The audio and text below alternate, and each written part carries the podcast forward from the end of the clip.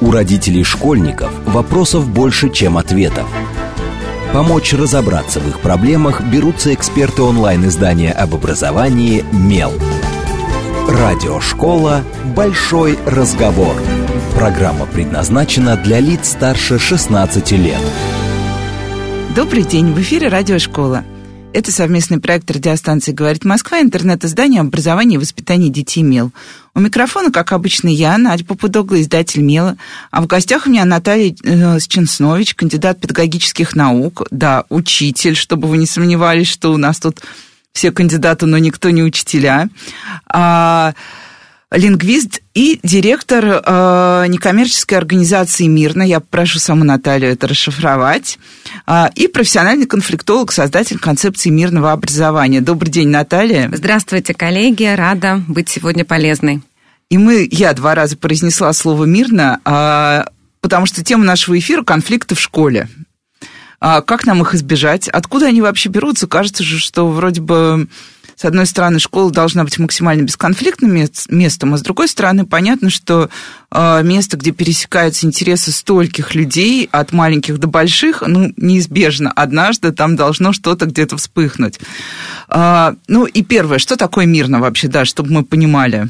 Мирно – это аббревиатура, и моя миссия, как я говорю, потому что э, как аббревиатура – это Московский институт развития непрерывного образования, а как миссия это про то, что очень важно менять образование в школе и делать все возможное, чтобы оно становилось мирным.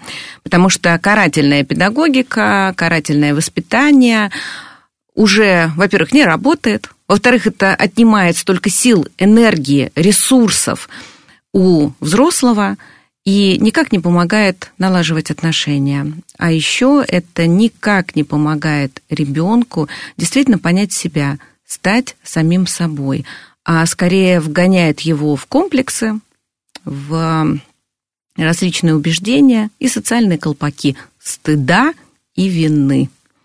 Поэтому мирно. А, про стыд и вину мы еще обязательно поговорим, но сейчас э, прям вот войдем в школу. А, я сегодня вела ребенка в школу, а, и мы как раз с ним обсуждали очередной микроконфликт, естественно, внутренний в классе. Он мне рассказывал какую-то ситуацию и спрашивал, как ему быть. А, и понятно, что всегда, да, когда у нас есть класс и есть 30 разных детей, какого бы возраста они ни были, ну, как бы даже начинается все с детского сада. Все равно мы будем конфликтовать, спорить, ругаться, каждый будет выстраивать границы, Это биться точно. об другого. Вот как здесь, а, если мы сначала поговорим только о детях, что мы на самом деле определили бы как конфликт, внутри детского коллектива. Понятно, да, что вот на перемене один дал, другой взял, третий крикнул, пятый был недоволен всем происходящим. Конфликт ли это? Или это как раз та самая социализация, где мы учимся соотносить себя с другим и стараться вот в этом мире других как-то себя отстроить грамотно. Да. Вообще образовательное пространство – это самое конфликтное пространство, безусловно, потому что там встречаются люди с разным опытом, разного возраста, с разными ценностями, взглядами. Если говорить про детей, то у них все конфликт. И само их развитие, оно должно идти через конфликт. Другой вопрос, какой это конфликт? Э, я считаю, что вот он должен быть мирным, потому что именно в мирном конфликте есть развитие, есть договоренности, есть определенная цель, есть стремление. А неконструктивный конфликт, который как раз-таки и ухудшает климат, и не дает учителю ну, такого пространства для действий, а ребенку для развития, вот от него важно избавляться. Это непросто, потому что вот почему между детьми это всегда конфликт? Потому что там идет развитие, развитие определенных навыков. Ребенок рождается всегда с примитивными навыками. Я люблю этот пример, когда мы посмотрим на песочницу, мы увидим ребят, малышей, которые хотят взять ведерко, совочек, э, но Классическая они... ситуация лопатка называется. Лопатка, да-да-да. И делают они это каким образом? Ну, примерно так, стуком по голове обладателя этой палат... лопатки и ведерка и так далее. Поэтому наша с вами задача сделать любой конфликт, который возникает, через который действительно происходит социализация, понимание себя, кто я – как человек.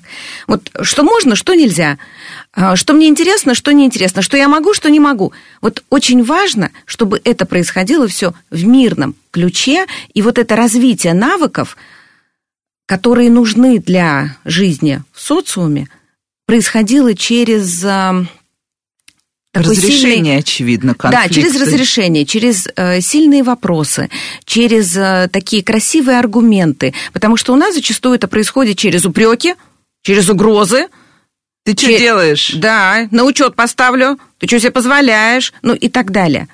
И вот как только взрослый начинает понимать, какого навыка не хватает и как мне с этим навыком работать, то есть как мне, взрослому человеку, помогать ребенку развить этот навык. Ну, если он все время дерется. Ну, какого навыка не хватает? Ну, понятно, выстраивать отношения, находить контакт ну, и так возможно, далее. Возможно, даже самоконтроля какого-то первичного. Конечно, конечно, умение сдерживать себя. Да, то есть вот мы смотрим на ребенка и понимаем.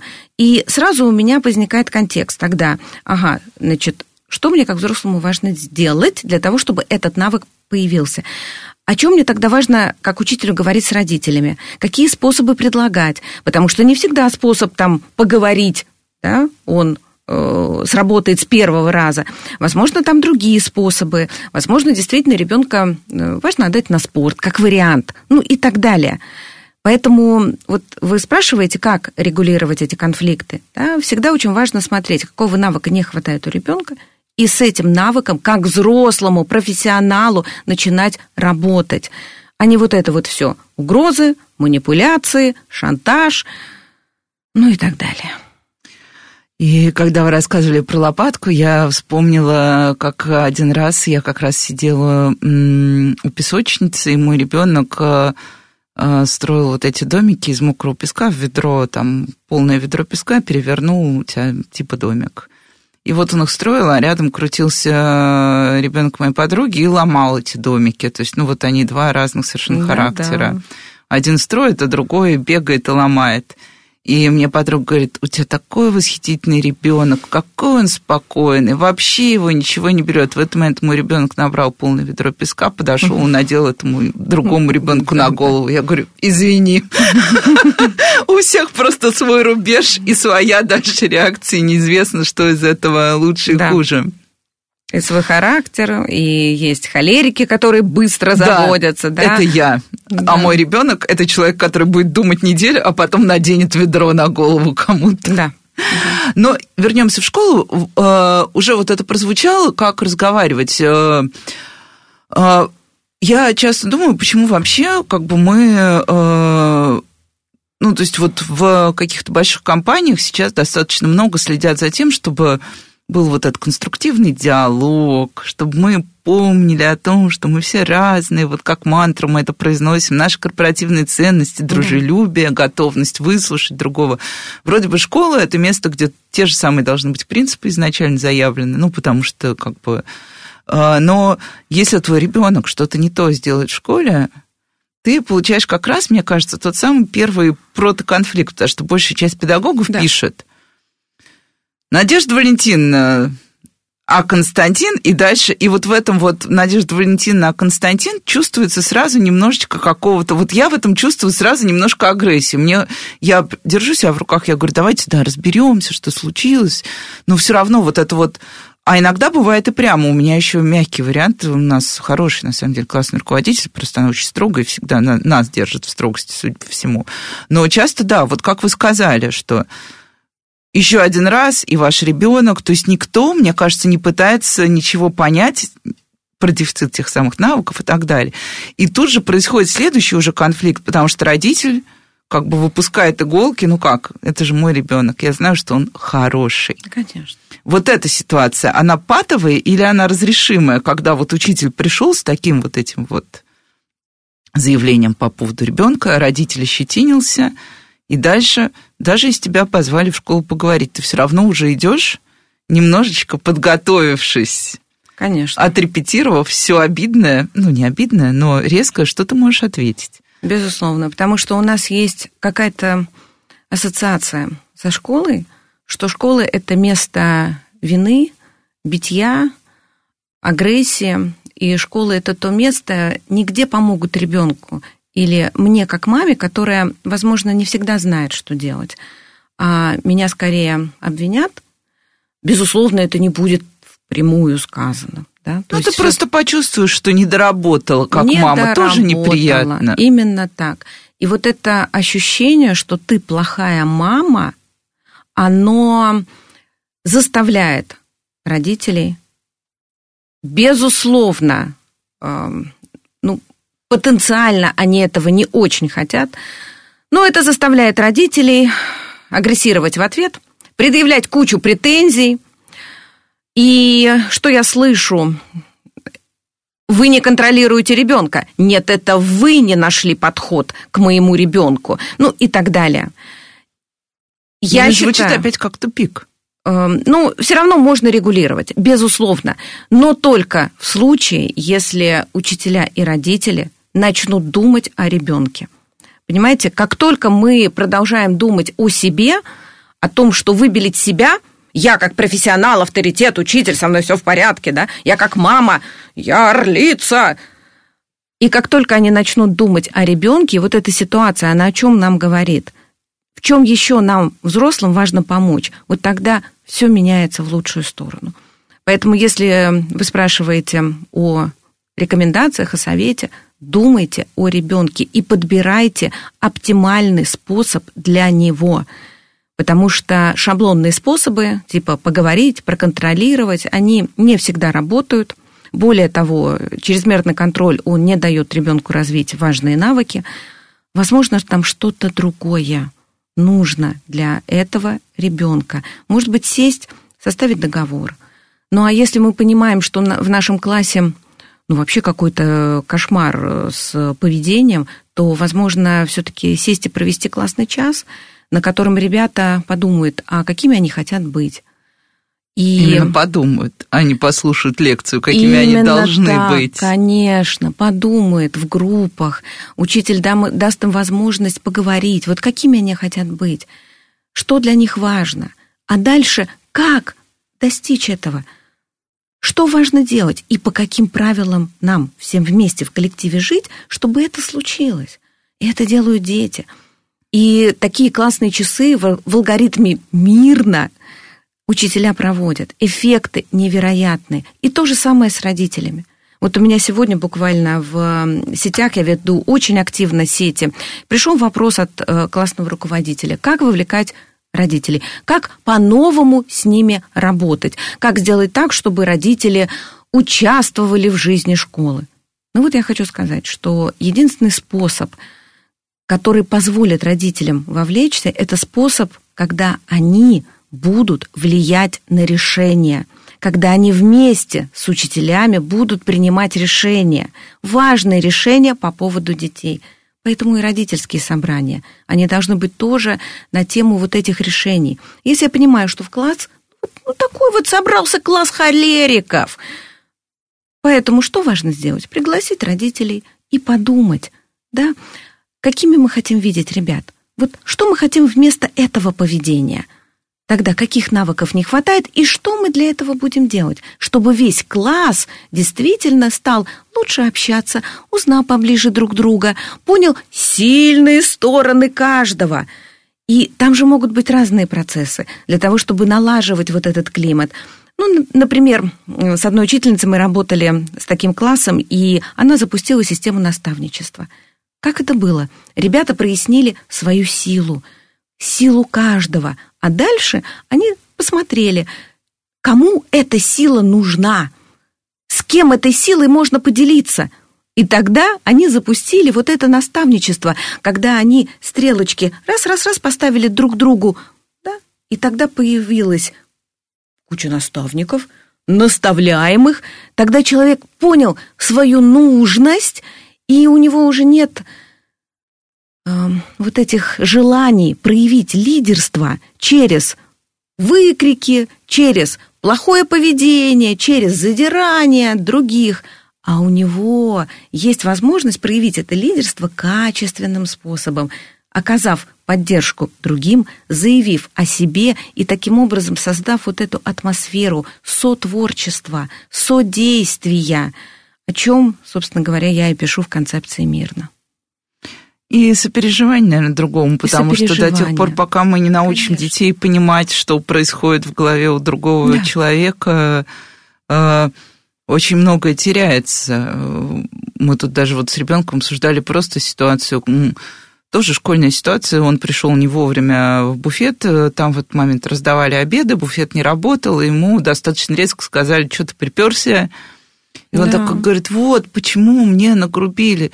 Я говорю, дорогой, ну ты понимаешь, что да, то, что тебе нагрубили, это неприятно, но все равно можно частично понять человека, который тебе нагрубил, потому что он нервничает, что он не успевает да. раздать обеды. Ты пришел, ты попытался нарушить какой-то его вот этот вот потоковый режим. Ты же знаешь, что в эту перемену в столовую лучше не ходить.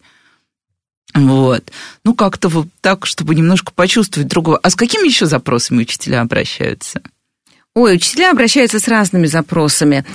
Эти запросы касаются и родителей, и учеников, и их самих. Но я открою секрет, что по большей части учителя приходят по поводу себя и своих собственных детей. Вот, Оп, да. то есть семей, своих семей. Да, сами, своих семей, и своих типа собственных. это запросы? Э, точно так же, учителя точно такие же люди, как и мы с вами. И у учителей точно такие же проблемы с детьми, как и у всех остальных. И боль учительская, она значительно сильнее, чем обычного родителя, потому что там же есть стереотип. Ну ты же учитель. Как же у тебя так ребенок себя может вести? Ну что ж ты его не можешь воспитать? И ты еще учитель? Да ты не сможешь воспитать всех остальных тогда. Понимаете, поэтому вот это очень интересный запрос, с которым приходят учителя. Как мне быть со своим? Что мне сделать? Потому что, еще раз повторюсь, чувство вины, вот этот колпак стыда, который навешивает на себя учитель, он просто невероятный. Потому что мы же отдаем, как учителя, очень много чужим детям. И нам кажется, что мы не додаем своим, например. И именно поэтому они как-то не так себя ведут. Наверное, они хотят больше внимания мамы, ну и так далее. Поэтому вот, ну, разные запросы, они очень интересные. И знаете, больше всего я люблю, конечно, когда учителя начинают действовать. И вот они действуют, потом пишут и говорят, Наталья Евгеньевна, боже мой, а ведь работает. Получилось. Получилось. А что получилось? Получилось задать сильный вопрос. Получилось а что такое почувствовать эмоцию. Ой, сильный вопрос – это такой очень важный инструмент мирного общения с ребенком. Ну вот, предположим, произошла ситуация драки, плохого поведения. Вот какой традиционный вопрос мы задаем ребенку, который подрался? Ты зачем это сделал? Вот. Почему ты подрался, зачем ты это сделал и так далее. И это очень слабый вопрос. Почему? Потому что этот вопрос, что он заставляет другого человека делать? Оправдываться. Ну, что он будет говорить ребенок? Не знаю. Ну, а главное, ребенку, мне кажется, сложно отрефлексировать. Он меня задел, ну вот ответ. Да. Что он говорит? Ну, задел, задел. Дальше нужно разбираться, как задел. Или типа, я... Ну нет, ребенок даже, особенно если он о младших, мы, он не скажет, я не сдержал эмоции, у меня не было другого способа, поэтому я решил подраться. Именно так, именно так. Понимаете, поэтому это очень слабый вопрос. Он ведет в прошлое заставляет ребенка оправдываться и перевалить вину на кого-нибудь другого. Да, это он так и вышло. так далее. Или просто, ну, не знаю, так вышло. Да. Поэтому, а сильный вопрос – это тот вопрос, который как раз-таки заставляет ребенка рефлексировать, и он нацелен на будущее. Ну, например, что ты хотел сказать этой дракой? Что ты там доказывал своему обидчику? И тогда давай с тобой подумаем, вот тот способ, который ты выбрал, он действительно сработал – или он еще больше разозлил твоего обидчика, и теперь он хочет отомстить. Ну, давай на чистоту. А дальше еще один сильный вопрос. И тогда, что в следующий раз важно сказать иначе? Что сделать, какие слова помогут дать понять твоему обидчику, что так с тобой нельзя?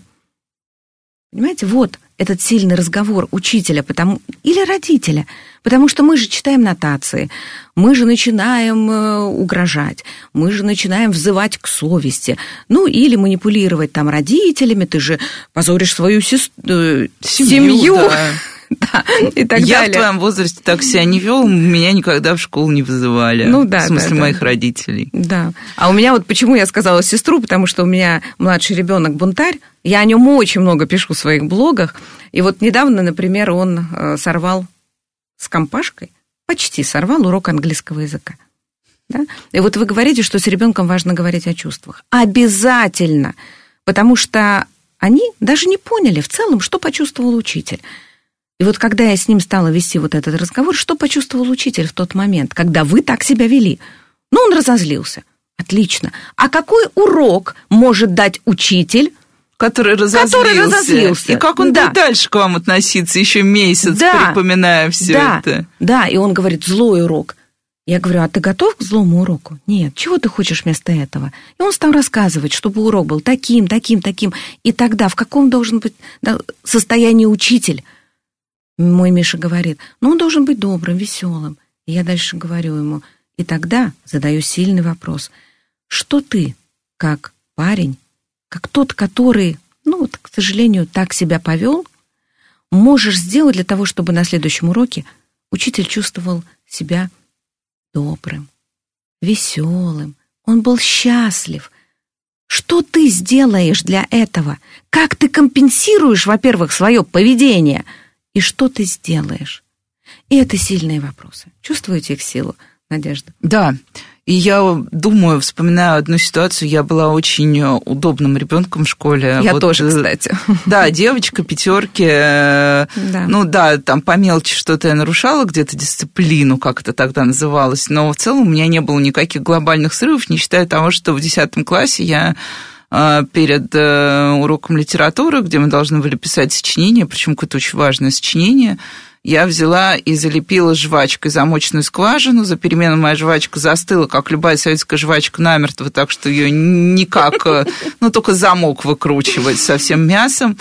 Вот, и да, меня отправили к директору, у нас была очень хороший директор, она смотрела на меня и как раз задавала мне сильный вопрос, Надя, а ты зачем это сделала? Я стояла, я совершенно не могла понять, зачем я это сделала. У меня не было никакого объяснения, сочинение меня не пугало.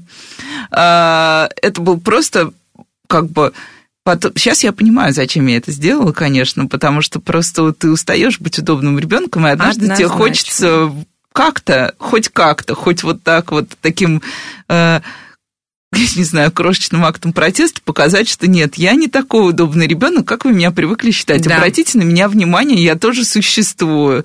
И что ты можешь сделать? Да, вот это просто про сильные вопросы, а тогда ни она, ни я, мы так и разошлись. Она сказала, я напишу твоей маме. Я говорю, да, да, Людмила Алексеевна, напишите моей маме. Она, мама спросила, а ты зачем это сделала? Я сказала, мам, ну, Don't ask. Я не знаю, просто не знаю. Ну вот, кстати говоря, э, по поводу кризиса. Каждый ребенок должен пройти кризис. Каждый ребенок. И здорово, если он проходит с поддержкой взрослых. Поэтому ничего страшного. Иногда действительно надоедает быть слишком хорошим. И у меня тоже была примерно такая же история у девочки-отличницы. Поэтому все нормально. И Они что просто она сделала? взрослеют. Эта девочка отличница, ей так надоел парень, сосед по парте, что она взяла пакет, где лежал труд и лежали ножницы, и двинула этим пакетом по башке этому парню. Понимаете, от, ну, от, от меня этого никто не ожидал. Слава богу, что эти ножницы там пошли по, по касательной и чуть-чуть задели голову. Да? Меня это, конечно, очень отрезвила ситуация на тот момент. Но я вот э, понимаю, что это тоже тот случай, когда я слишком удобная девочка, отличница, вся такая пятерочница на первой парте. И когда тебя достают, то ты ведешь себя прям вот сильно-сильно. Надеваешь опять же то же самое ведро. Именно и так. Сейчас мы прервемся на короткие новости и сразу после этого вернемся в студию. С вами Радиошкола. Поговорим и о педагогах еще, и о детях, и о конфликтах, конечно. У родителей школьников вопросов больше, чем ответов. Помочь разобраться в их проблемах берутся эксперты онлайн-издания об образовании «Мел». Радиошкола «Большой разговор». Добрый день, в эфире снова радиошкола. Это совместный проект радиостанции «Говорит Москва», интернет-издание образования и воспитания детей «Мел». У микрофона, как обычно, я, Надя Попудогла, издатель «Мела». В гостях у меня по-прежнему Наталья Счинснович. Добрый день еще раз, Наталья. Здравствуйте. А, Наталья – педагог, кандидат педагогических наук, многодетная мама. Да, вот у нас сегодня просто комбо. А, директор некоммерческой организации «Мирно». Эта организация занимается непрерывным развитием образования, но мирно это и концепция наша, как вот мы разбирались с Натальей в первой плане программы, концепция мирного существования в школе, а, позитивного, наверное, направленного все-таки на то, чтобы школа была для нас не только местом, где мы получаем определенные баллы, определенные знания, которые потом воплощаются в этот балл, ну и то, где мы живем, мы проводим очень много времени. И Наталья конфликтолог профессиональный, поэтому мы обсуждаем сегодня, собственно, конфликты в школе. И мы уже достаточно много поговорили о детях, и если вы прослушали про сильные вопросы в первой плане переслушайте, вам будет полезно. По крайней мере, родителям точно. Я уже придумала свои сильные вопросы на разные Супер. случаи жизни.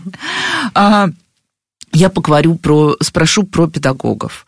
А, не могу не спросить, хотя меня обычно упрекают за этот вопрос, и в целом упрекают за, например, то, что мел а, как бы освещать ситуации насилия педагогов в отношении детей. Этого много в новостях. Там учитель дернул за волосы, учитель накричал. Недавно была совсем какая-то невероятная, а, причем заснятая на видео с трех камер драка педагога, родителя, родителя учеников. Да. В общем, ты на это смотришь. И мне говорят, Надя, зачем вы это печатаете? Я говорю, ну, друзья, ну мы же не можем совсем на это закрыть глаза. Что да. меня, как вот, наверное, больше журналиста и медийщик в этой ситуации огорчает, помимо того, что меня как человека огорчает ситуация насилия, неразрешенного насилия в школе. А меня огорчает то, что мы печатаем эти новости, и они проваливаются в пустоту. Мы не узнаем, что было дальше. Мы не уз... Ну, иногда мы узнаем, что педагога уволили, и отчитались, что да. уволили. Я Или всегда забрали документы и ушли в другую школу. Да, да. Я всегда думаю, вот забрали документы, ушли в другую школу. Как решилась эта ситуация, да? Она решилась? Нет, она не решилась. Она решилась физически просто перемещением да. тел в пространстве. Педагог, вот его уволили из школы. Кто он? Где он дальше, этот человек? Что с ним? Как он? А, вот, ну, это окей. Для начала, наверное, вопрос прямой в лоб а, – почему так происходит, в какой ситуации последним э, аргументом педагога становится именно вот какое-то насилие да. физическое или жесткое психологическое. Для меня до сих пор вот один из самых ярких примеров психологического насилия – это случай из Дальнего Востока, где учитель при всех говорил девочке, что ты вообще подброшенная, и свитер у тебя старый, драный, и посмотри на себя, ты вообще нищенка, стыдно на тебя смотреть. Ну вот, я считаю, что это ситуация, когда ну, я не представляю, как можно сказать ребенку в классе при других. Да нет, вообще кому-то так можно сказать, не представляю. Да, да. Вот что это, откуда это прорастает? Несколько причин. Во-первых, это бессилие. Вот просто бессилие учителя, он понимает, что его старые способы не работают, про которые мы сегодня уже говорили, там всякие угрозы, манипуляции. Зачем, почему и угрозы, да. Да, да, не работают. И он не понимает, как по-другому. Перестроиться уже не может по разным причинам. Второе, конечно, большая усталость, нагрузка и выгорание. Это вот основная причина. Я верю, что второе это основная причина, потому что все-таки для меня, как для учителя, учительское сообщество это сообщество учителей развивающихся, людей, которые хотят все время меняться. Поэтому я считаю, что вот такие действия могут быть вызваны только усталостью, выгоранием и пониманием того, что твой авторитет в социуме падает по разным причинам. Безусловно, низкая оплата труда. Безусловно, огромная нагрузка, которая ложится на тебя, потому что я езжу очень много по регионам, работаю с учителями в разных уголках нашей страны, и я вижу, что для того, чтобы учитель получал хорошую заработную плату, он берет просто неимоверное количество часов – Вывести это невозможно. Я сама учитель, я знаю, что такое работать на полторы-две ставки. Это невыносимо. Ты иногда устаешь так, что ты уже не видишь, не замечаешь ничего. И уже начинают работать вот эти примитивные реакции, когда ты уже себя перестаешь контролировать. Та ситуация, которую знает любая мама, когда ты пришел домой усталым, Именно а к тебе так. тебя цепляют, и в какой-то момент ты срываешься, и ты кричишь. Именно так, именно так. И, безусловно, потом чувствуешь эту вину. Идешь и... просить прощения. Да, и все Но такое. странно, что учитель может попросить прощения. Вот, э, Конечно, а почему нет? А как же авторитет? Вот Да, О-о-о. вот ты накричал на детей. Я просто я слышала такие, ну как же так? Вот я скажу, извините меня, ребята, и что же это? Ну это как э, примерно те же ситуации авторитета, когда ребенок что-то вытаскивает из Википедии и говорит, Анна Константиновна, а в Википедии-то не та дата. И Анна Константиновна чувствует себя немножко неловко. То ли она оговорилась, то ли она что-то не знает. И есть разные реакции. Кто-то говорит «спасибо, я проверю», а кто-то говорит «Иванов, да. к директору». Да, ты что это тебе тут позволяешь, срываешь, да? да? И все такое прочее. А, что касается про просить извинений. Вот смотрите, смотря за что. Вот за что учителю просить извинения. И у меня недавно была такая конфликтная ситуация, с которой пришел учитель. Девочка, подросток, лидер, ну, начала как-то не очень корректно разговаривать с ней на уроке в присутствии всех ребят. Не будем даваться в суть, подробности, о чем там и как было. Ну и учительница вышла из себя, она ее начала там воспитывать, все такое прочее. При всех тоже. То есть такая агрессия на агрессию. И она мне звонит и говорит, что делать? Вот что делать? Говорит, я понимаю, что я виновата да, это не профессионально, но в то же самое время, вот, ну, что мне там, просить прощения там или еще что-то. И я ей говорю следующее. Во-первых, вы как человек имеете право на эмоции. И вот с этого важно начать, да, что вы как человек имеете право на эмоции. А дальше давайте посмотрим на эту ситуацию. О чем она нам с вами говорит? О том, что вы плохая, что ребенок плохой? Нет. Эта ситуация говорит о том, что, ну, по всей видимости, у вас нет договоренности о том, каким образом выяснять отношения.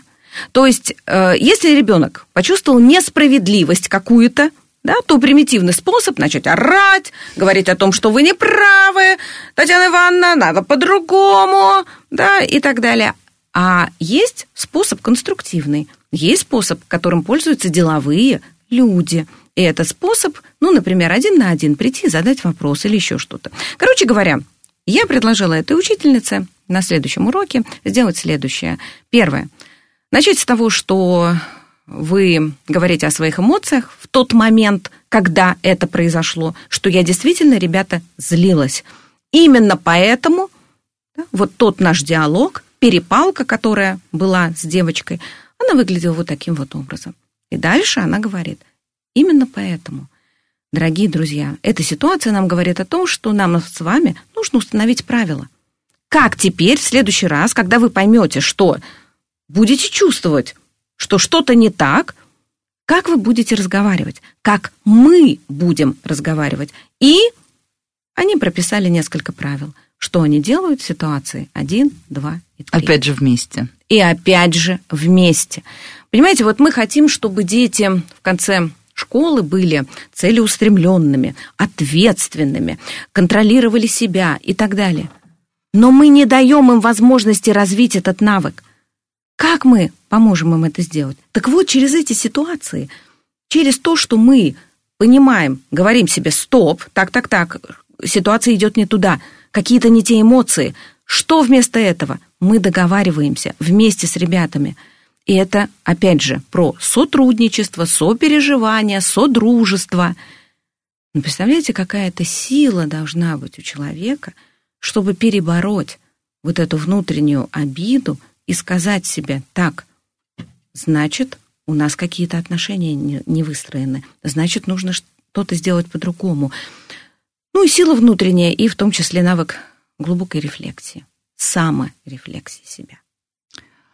Тут, э, кстати, вот пока вы говорили, я вспоминала, как однажды в этой студии был Павел Карпов, э, прекрасный директор одной из прекрасных московских школ. Да. И мы с ним обсуждали вообще, что можно и что нельзя педагогам ну, в широком ключе. Угу. А, тогда, мне кажется, очередную учительницу пытались уволить то ли за танцы в ночном клубе, то ли за купальник. Угу. Ну, в общем, вот эти наши угу. типовые ситуации. И он тогда сказал, Надь, вы просто не понимаете, педагог, он остается педагогом все время. То есть я не могу перейти улицу в своем районе на красный свет, потому что все увидят, что Карпов перебегает на красный свет, а потом в школе учат всех э, переходить на зеленый. А, вот. И я просто подумала, вот эта максимизация образа учителя, да, а, почему я к этому прицепилась, вы сказали про эмоции как раз, э, что мы как бы на самом деле в каком-то общественном консенсусе учитель уже отказываем в эмоциях. Конечно. Это... Конечно, и это на самом деле очень-очень плохо. Ну, потому что он целостный человек. И даже если учитель не будет э, говорить об эмоциях, что он чувствует? Он их будет все равно демонстрировать. И проживать, да. И проживать. И проживать неконструктивно. Так дайте человеку возможность да, вот, проживать конструктивным образом. И вот самый простой способ, дорогие слушатели, дорогие учителя и родители, их проговаривать. Одно дело вы демонстрируете, что вы злитесь, и другое дело вы говорите, ребят, я злюсь. Я честно говорю, вот я прям, я сегодня такая злая, я получила результаты контрольные, я проверила ваши работы, и я понимаю, что отметки значительно ниже, чем я ожидала. Именно поэтому, ребята, у меня сегодня к вам важный вопрос. Что сделаем мы все вместе для того, чтобы эти отметки повысить? Ребята, у вас есть три минуты для того, чтобы это обсудить с соседом по парте, и через три минуты я хочу услышать хотя бы одно решение. Одно решение. Что будем делать? Наша с вами цель контрольная минимум на 4, а лучше на 5. Что будем делать? Понимаете? Это совсем другой разговор. Вместо вот этого. Что это такое? Вы только посмотрите на Вы свои меня работы. подвели. Вы меня подвели. Классическое. Да. Да, я ночами готовлюсь к урокам. Посмотрите, какая у меня нагрузка. У меня там то-то, то-то. Я семья моя меня не видит. Вот. Поэтому... А, ну, и теперь как бы немножко переключимся опять на родителей, наверное, про чаты. Я меня, э, мне кажется, стукнут, если я не спрошу. Хотя, мне кажется, мы тоже уже все обсудили про чаты. Уже вот несколько лет мы из года в год говорим чаты, чаты, чаты, чаты, чаты, чаты, но все равно продолжаем их обсуждать. А у меня такой немножко философ, философская, даже не вопрос, ремарка. Вот даже если открыть мел, я специально открыла, вбила там поисковые слова, всех этих алгоритмов, как вести себя в чате так, чтобы не было конфликтов, их просто написано вот у нас только текстов 30 минимум. Да. Вот это вот не переходите на личности, не обсуждайте, установите единые правила, повесьте их в закреп. Вот я имею дело с чатом, где установлены единые правила. Они повешены в закреп все равно есть люди, которые не читают то, что висит в закрепе. Конечно. Это свойство людей нормальное. Установлено время тишины с 20.00. Естественно, Конечно. в 20.00, ну, я, например, в 20.00 только прихожу с работы, и часто я на работе, у меня руки не доходят до того, чтобы прочитать чат, э, э, увидеть, что надо на самом деле что-то доспросить, потому что непонятно, и я всегда бью себя по рукам, думаю, ладно, я вот поставлю сообщение на отложку, чтобы оно утром рано отправилось, потому что иначе я утром забуду. Но кто-то другой пишет, потому что тоже, опять же, ты не читал закреп, ты не знаешь, что есть да. время тишины. И всегда найдется родитель, который будет, например, разговаривать в тональности наезд, Почему Татьяна Александровна вовремя не заполняет мэш? Вот это вот вопрос из нашего чата вечный. Передайте, пожалуйста, Татьяне Александровне, что если она мэш не заполнит, я в департамент напишу. Я э, представляю себя, вот да, мне кажется, в последнее время я только и делаю, что представляю себя на месте разных людей. Я представляю нашего классного руководителя, который все это читает. Я понимаю, что ей стоит больших сил как бы отвечать на все это корректно. Один раз она, кстати, сорвалась и потом извинилась перед нами, что, извините, дорогие родители, я позволила себе недопустимое. Угу. Вот, но в целом чат, как вот вот без алгоритма установить их в закреп, что самое главное нужно помнить родителям в чате, чтобы не вот, ну тоже, мы же все-таки нормальные люди, мы хотим хорошего. И что должен помнить учитель? Вот в первую очередь про эту чатовую всю бу-бу-бу-бу-бу-бу-бу-бу. В первую очередь правила важно установить вместе. Вот прямо на родительском собрании договориться. Друзья, дорогие... Лицом к лицу, лицом а не в самом лицу. чате. Именно так. И, дорогие учителя, если вы нас слушаете сейчас, то, пожалуйста, уберите правила, которые установили вы, или правила, которые потому что они не работают. Только если вы это обсудили вместе, только так можно создать хотя бы начало отношений. Дальше. Чат. Вы определите, дорогие друзья и родители, и учителя, для чего вам чат. Вот в чате никогда не получится обсудить какие-то глобальные проблемы и прийти к какому-то решению. Никогда. Чат, как правило, это короткая информация, это... Мероприятие, домашка, мероприятие, ну, да, информирование, информирование, информирование в широком смысле, да. Информирование, именно так, ну, не более того. Потому что большая ошибка наша, если мы в чате начинаем выяснять какие-то отношения, о чем-то таком серьезном спорить и так далее. И третий очень важный момент – то, как мы пишем и составляем вот эти сообщения. Потому что одно дело, когда мы э, шаблонно, через канцеляризмы, очень официально. Уважаемые родители, приглашаем вас к участию в марафоне «Дружба». Прям чувствую, что марафон «Дружба» начался вот ровно в тот момент, когда ты это сообщение получил. Именно так. И желание участвовать в этом марафоне, собственно говоря, пропадает. Поэтому очень важно идти по структуре от смысла к действиям. Ну, поясните, пожалуйста, какой смысл? Чего большего получите вы и ваш ребенок, если вы там будете участвовать? И пусть это будет добрым, красивым, таким деликатным языком по поводу того, что есть предложение участвовать там-то, там-то. Это важно, потому что то-то, то-то, так-то, так-то. Да? И для всех желающих место встречи там-то, в таком-то кабинете, там, месте и так далее.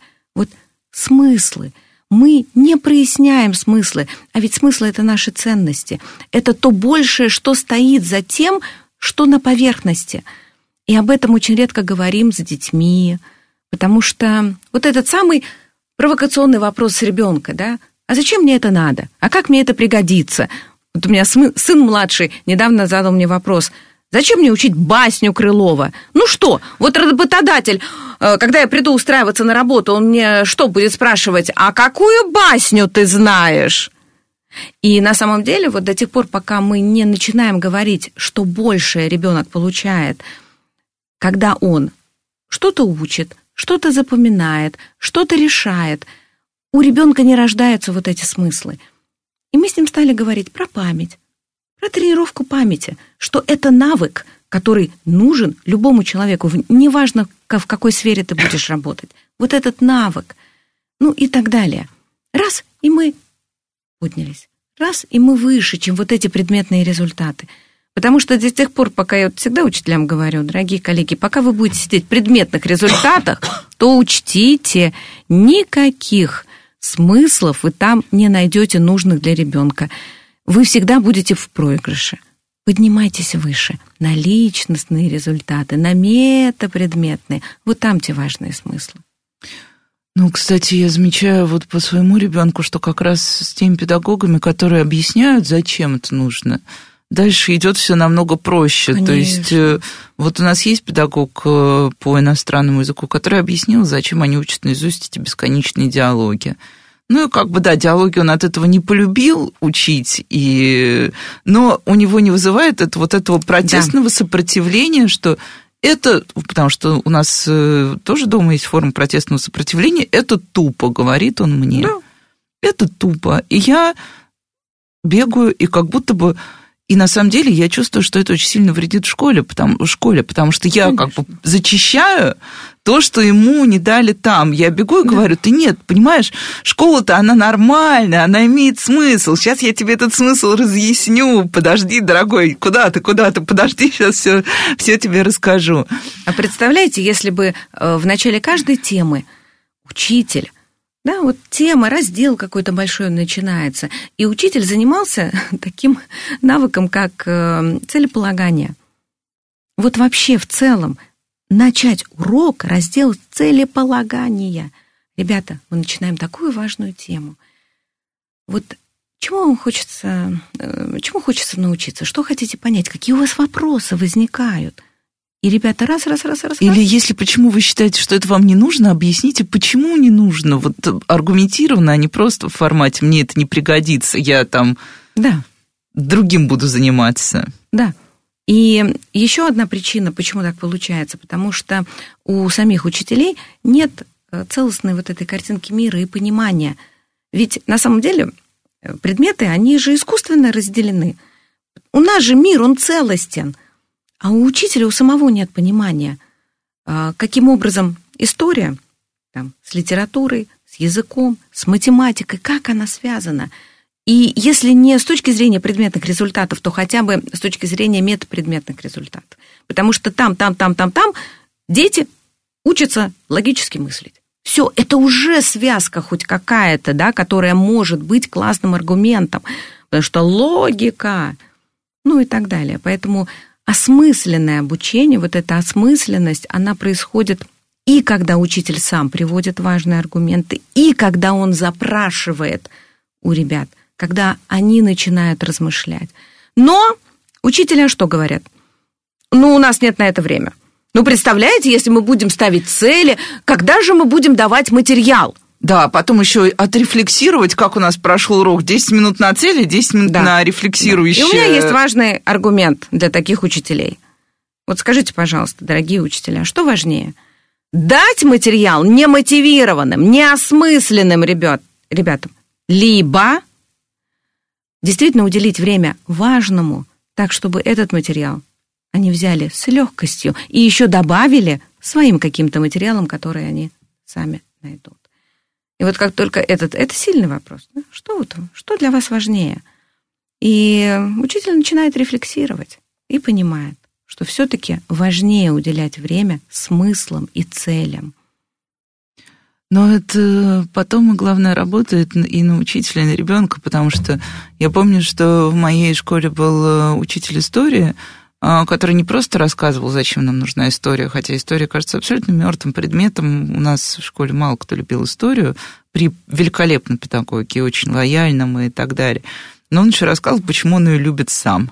И вот это было очень сильно. О, я поступила да. потом на исторический факультет, и исключительно, я думаю, потому что, ну, мне вообще нравилась история. История очень дает тебе много ответов на все и много логики вносит в окружающий мир, а мне всегда это не правда. хватало этого. Вот. Но он еще рассказывал, да, почему. Я сегодня, кстати, да, мы шли, у ребенка первый урок истории был, э, и мы идем, он говорит, зачем эта история крестоносца так скучно? Я говорю, дорогой, крестоносцы не так далеко от нас ушли, но ты посмотри вокруг, ты поймешь все, это же, ну, как бы естественные социальные процессы, просто они разнесены во времени. А, ну да, вот обычно, да, от учителей мы слышим, что вы от нас слишком многого хотите, потому что и действительно учителя же очень устают. И, Это правда. А, вот я не знаю, мы в прошлый раз говорили на прошлом эфире, что а, нужна очень психологическая служба поддержки очень детей нужна. в школе. Учителям же она тоже нужна. Очень нужна, очень нужна. Это то, что не хватает учителю. И, дорогие директора, если вы нас слышите, пожалуйста, начните заботиться об учителях разными способами им нужна забота. И психологическая разгрузка, и разгрузка физическая. И учителя — это те люди, которые работают за идею, за любовь к своему делу. Поэтому любите, уважайте, поддерживайте. И, дорогие учителя, делайте это тоже друг с другом. Вводите культуру благодарности, культуру комплимента. Вот уже ради этого хочется идти на рабочее место. Ну и все, мне нечего добавить. Спасибо большое, спасибо всем, кто нас слушал. С вами была Радиошкола. До встречи на следующей неделе.